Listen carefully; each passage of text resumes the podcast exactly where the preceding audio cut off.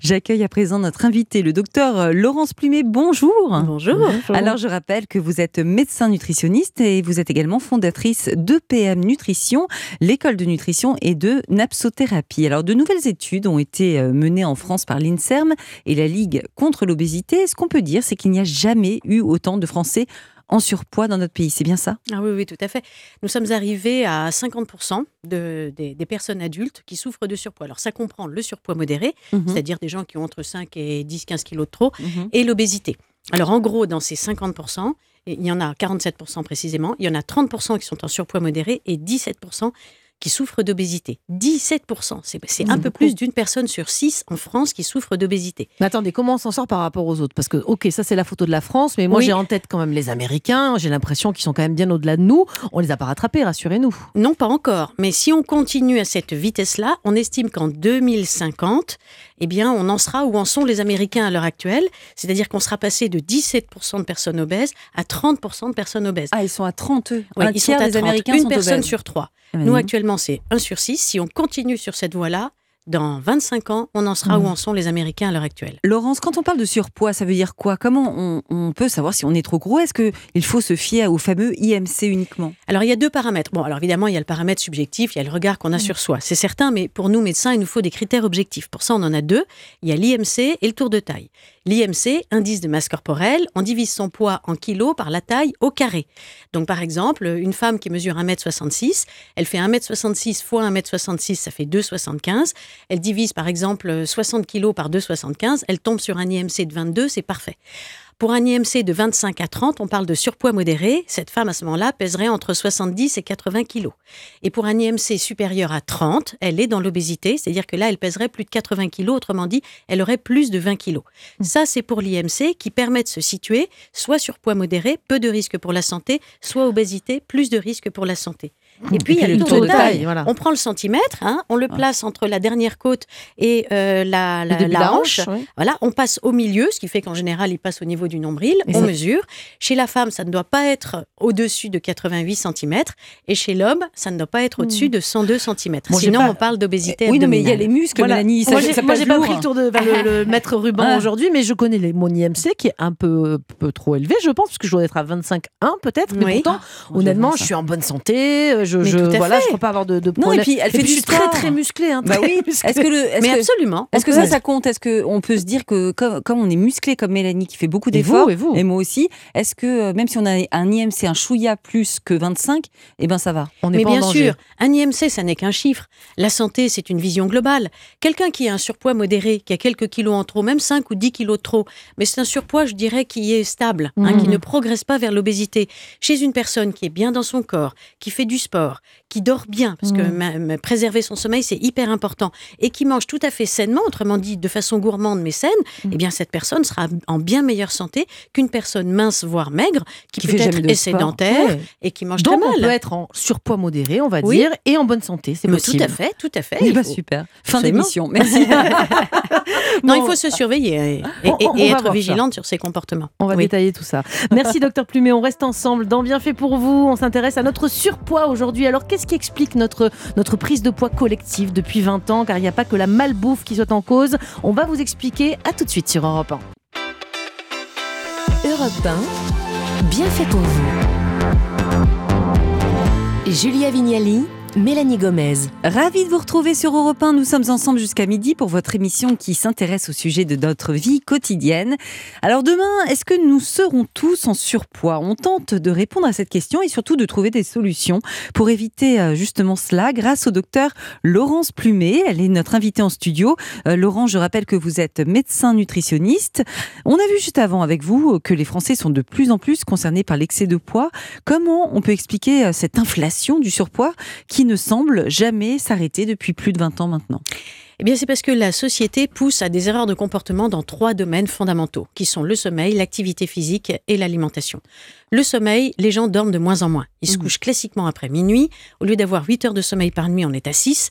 Il y a l'équivalent d'une nuit blanche par semaine. Et quand on est en dette de sommeil, eh bien, on prend du poids. C'est inévitable. Et pourquoi? Parce qu'on mange plus ou c'est le corps euh, Parce que fatigue. Donc, qui dit mmh. fatigue dit baisse d'activité physique. Et parce qu'effectivement, le manque de sommeil donne envie de manger sucré. Ensuite, baisse de l'activité physique. Il y a 50 ans de ça, euh, 5 km par jour. Actuellement, 500 mètres par jour en moyenne. Waouh. Pourquoi? Voiture plus plus, de plus en plus de métiers sédentaires, et puis fatigue plus plus.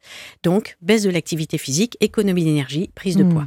Et ensuite, mauvaise alimentation. Les gens mangent de toute évidence trop gras et trop sucré par rapport à leur faible niveau d'activité physique. Donc c'est pas uniquement le, la malbouffe en fait. Ah, hein, mais tout absolument ça. pas. C'est vraiment ces trois piliers que vous venez de détailler qui, qui rentrent en Exactement. compte. Ouais. Et c'est la raison pour laquelle, il y a euh, deux ans de cela, j'ai lancé la napsothérapie, qui est une méthode d'optimisation des comportements de la population, enfin, de chaque individu, dans le domaine de la nutrition, de l'activité physique et du sommeil, parce que les trois sont intimement liés au service de la santé et de la gestion du poids. Donc votre méthode, votre approche, la napsothérapie, c'est pas un régime draconien parce que le Mm. régime draconien, les régimes draconiens, on les connaît, on en a euh, presque tous essayé et on le sait, on fait le yo-yo, ça ne marche pas. Je veux dire là-dessus, on peut conclure une fois pour toutes les régimes draconiens, ça ne fonctionne pas. Absolument. Non seulement ça fonctionne pas, enfin, ça fait maigrir sur le court terme, Ah oui, et c'est oui. ça qui incite les gens à les pratiquer. Mais on sait très bien que sur le moyen et long terme, dans 80% des cas, il y a une reprise de poids, voire même plus de kilos. Et quand on reprend du poids, on ne reprend que de la graisse. On ne reprend pas les kilos, les kilos de muscles qu'on a perdus au passage. Et donc, on change ses propres métabolismes et on habitue son, son corps à moins brûler de calories et donc à stocker davantage. Bon, pour Julien et moi, on va dire c'est trop tard, mais pour les jeunes qui nous Mm. écoutent, peut-être en, Oui. gros, est-ce qu'un conseil, ça pourrait être de leur dire ne commencez jamais à faire un régime draconien parce qu'en fait, c'est la meilleure façon de Mais surtout, grossir. surtout Bien s'il sûr. commence tôt, non? Ouais. Est-ce que c'est pas plus délétère quand on commence tôt? plus on commence tôt, plus on modifie ses propres métabolismes et plus on habitue son, Mm. son corps à stocker facilement. Moi, tous les obèses que je vois en consultation, ils ont tous le même discours. Je n'ai cessé toute ma vie de faire des régimes. J'étais en surpoids modéré il y a 20 ans. Maintenant, je suis en situation Le d'obésité. premier, moi j'avais 14 ans, je Bah, crois. Moi, je devais en avoir 16. ouais, c'est ça. Et après, bah, j'ai jamais. euh, Enfin, si j'avais pas fait de régime, à mon avis, je serais beaucoup mieux maintenant. Bon, en tout cas, de nos jours, il faut dire qu'on a même presque plus besoin de cuisiner. C'est vrai, on a un clic sur le téléphone, on a un repas. Alors, c'est très souvent des fast-foods qui arrivent à notre porte. Ça explique ça aussi, Laurence, qu'on grossit euh, peut-être plus facilement. Bien sûr, parce que en cliquant sur un bouton, on reçoit une magnifique pizza qui fait saliver, sauf que la grosse pizza, c'est une pizza entière maintenant par personne. hein. Mhm. C'est entre 800 calories à 1000 calories la, la part de pizza, à La laquelle part de pizza? Ah, non, non, la- la- la pizza entière. Ah, ça va. euh, à laquelle on a ah bah ça va Bah, moi, je à la, laquelle- moi, je la dégomme. À surtout si laquelle- elle est à quatre fromages. Bien sûr, bien sûr. Pourquoi? Bah Parce que c'est gras, ça flatte le palais. Donc on va jusqu'au bout. On habitue les gens à tout manger parce qu'ils ont payé, donc ils vont jusqu'au bout. Et 800 Donc, ils grammes, prennent- enfin C'est 800, 800 à 1000 calories. C'est trop plus ça. la, bah, bien sûr, plus la canette de soda qui en rajoute 200. Vous Oh, une faites fois de temps en temps, on a le droit quand même. Oui, mais Oui. là, attention. Oui. Quand vous faites un repas comme ça euh, à plus de 1000 calories. Vous faites ça le soir, un repas le soir, c'est 600 calories. Donc ça vous fait un excédent de 600 calories que vous allez stocker et transformer en graisse pendant la nuit. Il faut que je la mange le matin. Le matin. Alors- mais pourquoi pas Donc, Oui. Premièrement, faut savoir que tous ces, tous ces repas qui sont servis à domicile, de type fast-food, Ouais. sont tous gras et sucrés. Donc, c'est à consommer le moins souvent possible, le plus souvent à midi. Et puis, si jamais euh, on les prend, bah, il faut avoir une hygiène de vie à côté. Il faut bien dormir, il faut bien bouger, il faut manger équilibré. Sur les autres repas, il faut manger des légumes. Hmm. Il ne faut pas en faire une cantine, en fait. Il ne faut pas en faire une cantine. Ça peut être occasionnel, mais pas un, Hmm. un réflexe quotidien. Surtout pas. Laurence, pour guider les auditeurs d'Europe 1 hein, qui se posent la question, là, peut-être, comment je sais si je suis. Alors, quelle est la limite entre le surpoids qu'on peut trouver, certes, un peu inesthétique, et puis celui qui va être vraiment mauvais pour ma santé Comment on sait, nous, nos petits bourrelets, là, on les aime bien, ils sont pas si, si gros que ça non plus. Est-ce qu'ils me font du mal? Est-ce que c'est une mauvaise graisse? Comment je, comment je sais où je, où je me situe? Ben, déjà, euh, déjà, il faut savoir où on en est sur le plan santé. Si on a quelques kilos en trop, entre 5 et 10 kilos, et que c'est habituel parce que, voilà, on est ronde et on s'aime comme ça, et que le check-up médical euh, annuel, il est bon, euh, et qu'on mange sainement, et qu'on bouge, et qu'on dort bien, il n'y a pas d'inquiétude à avoir. Il on est en quoi, bonne santé. le check-up annuel dont vous parlez Alors, le check-up annuel, on va voir son médecin. Mhm. On, a- on fait une prise de sang, on regarde la glycémie, on regarde le cholestérol, on regarde le foie, hein, pour être sûr qu'on ne fasse pas du foie gras. Euh, et puis, un examen clinique, on regarde le cœur aussi où il en est. Bref, on va voir son médecin. Voilà. Mais et ça, une fois par an. Une fois par an, que ce soit les hommes ou les femmes d'ailleurs, mais on n'est pas égaux face au surpoids. Nous, les femmes, on prend quand même plus facilement du poids. euh, Ça, c'est vrai ou pas? Ah oui, bien sûr. Les femmes ont beaucoup plus de mérite à garder un poids stable Mm. tout au long de leur vie que les hommes. Parce que un homme qui prend du poids, ben, au final, c'est quelqu'un qui l'a un petit peu cherché. C'est-à-dire qu'il Oh, il vous faisait beaucoup. Il faisait beaucoup de sport avant, il en fait beaucoup moins. Mm. Euh, il mangeait peut-être sainement et maintenant il mange beaucoup quoi. moins. Donc la prise de il poids et surtout aussi. Les hommes, ils prennent beaucoup de bedaine. hein. oui, donc il bouge moins aussi. Ouais. Et puis il se laisse un peu aller. Bon, voilà. Donc là, il prend du ventre, c'est de la mauvaise graisse abdominale et il peut très vite aller dans le, dans le créneau de l'obésité. Et là, c'est pas bon pour la Mm. santé. La femme, c'est terrible parce que la graisse des femmes, cette graisse abdominale, est très sensible aux hormones. Or, la femme, tout au long de sa vie, elle est imprégnée d'hormones. Par exemple, quand elle prend la pilule, hop, hormones sexuelles. Elle peut prendre du poids en prenant la pilule. Euh, la grossesse, il y a des femmes qui vont prendre 25 kilos sans du tout se mettre à beaucoup trop manger, tout simplement parce que la grossesse est un orage hormonal et que les adipocytes, donc la graisse abdominale, sont très ensuite, sensibles aux hormones sexuelles. etc. Et la ménopause, c'est pareil. Donc les hommes ne prennent pas la pilule, ne connaissent pas la grossesse, ne connaissent pas la ménopause, alors que les femmes connaissent tout ça. Et donc, Conjugions, on est elles très ont- méritantes. Oh, on est super absolument, c'est beaucoup plus difficile pour une femme de garder un poids stable. Ça me donne envie que- de manger tout ça. Merci. bien euh, sûr, elle peut mal manger, elle peut être sédentaire, bien sûr, mais elle peut avoir d'autres raisons aussi. Alors, on va analyser pourquoi la population française est majoritairement en surpoids en 2023 et si les régimes restrictifs ne servent à rien et sont dangereux. Alors, qu'est-ce qu'on peut faire? On va vous donner quelques pistes efficaces. Alors, restez à l'écoute d'Europe 1. Europe 1, bien fait pour vous.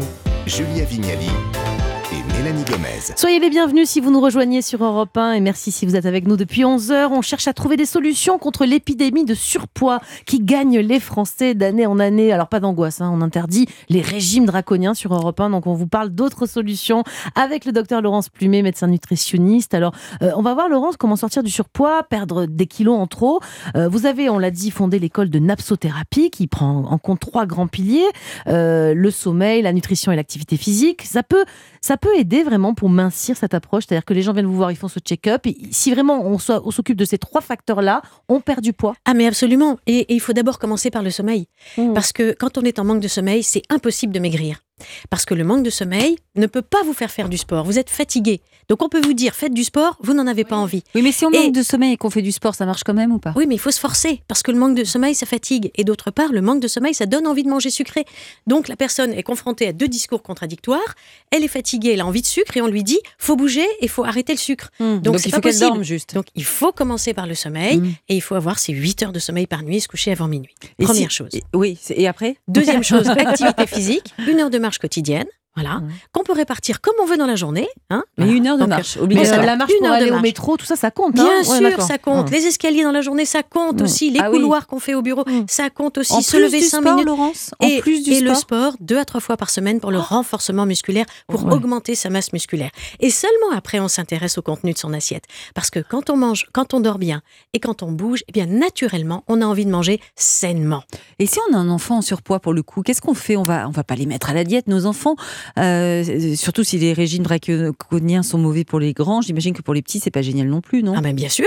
Et il faut revoir les trois points parce que figurez-vous qu'il y a de plus en plus de jeunes enfants qui ne dorment pas assez. Mhm. Maintenant, se coucher à 19h30, 20h, C'est ringard. Vous avez Mhm. des jeunes qui se couchent à 22h. C'est une catastrophe. Donc ces enfants sont chroniquement fatigués, font beaucoup moins de sport, prennent du poids. Mhm. Et en plus, l'alimentation, quand elle est trop grasse et trop sucrée, bim, le gamin prend du poids. Alors. Donc euh, euh, au final, il faut revoir avec les parents les trois points.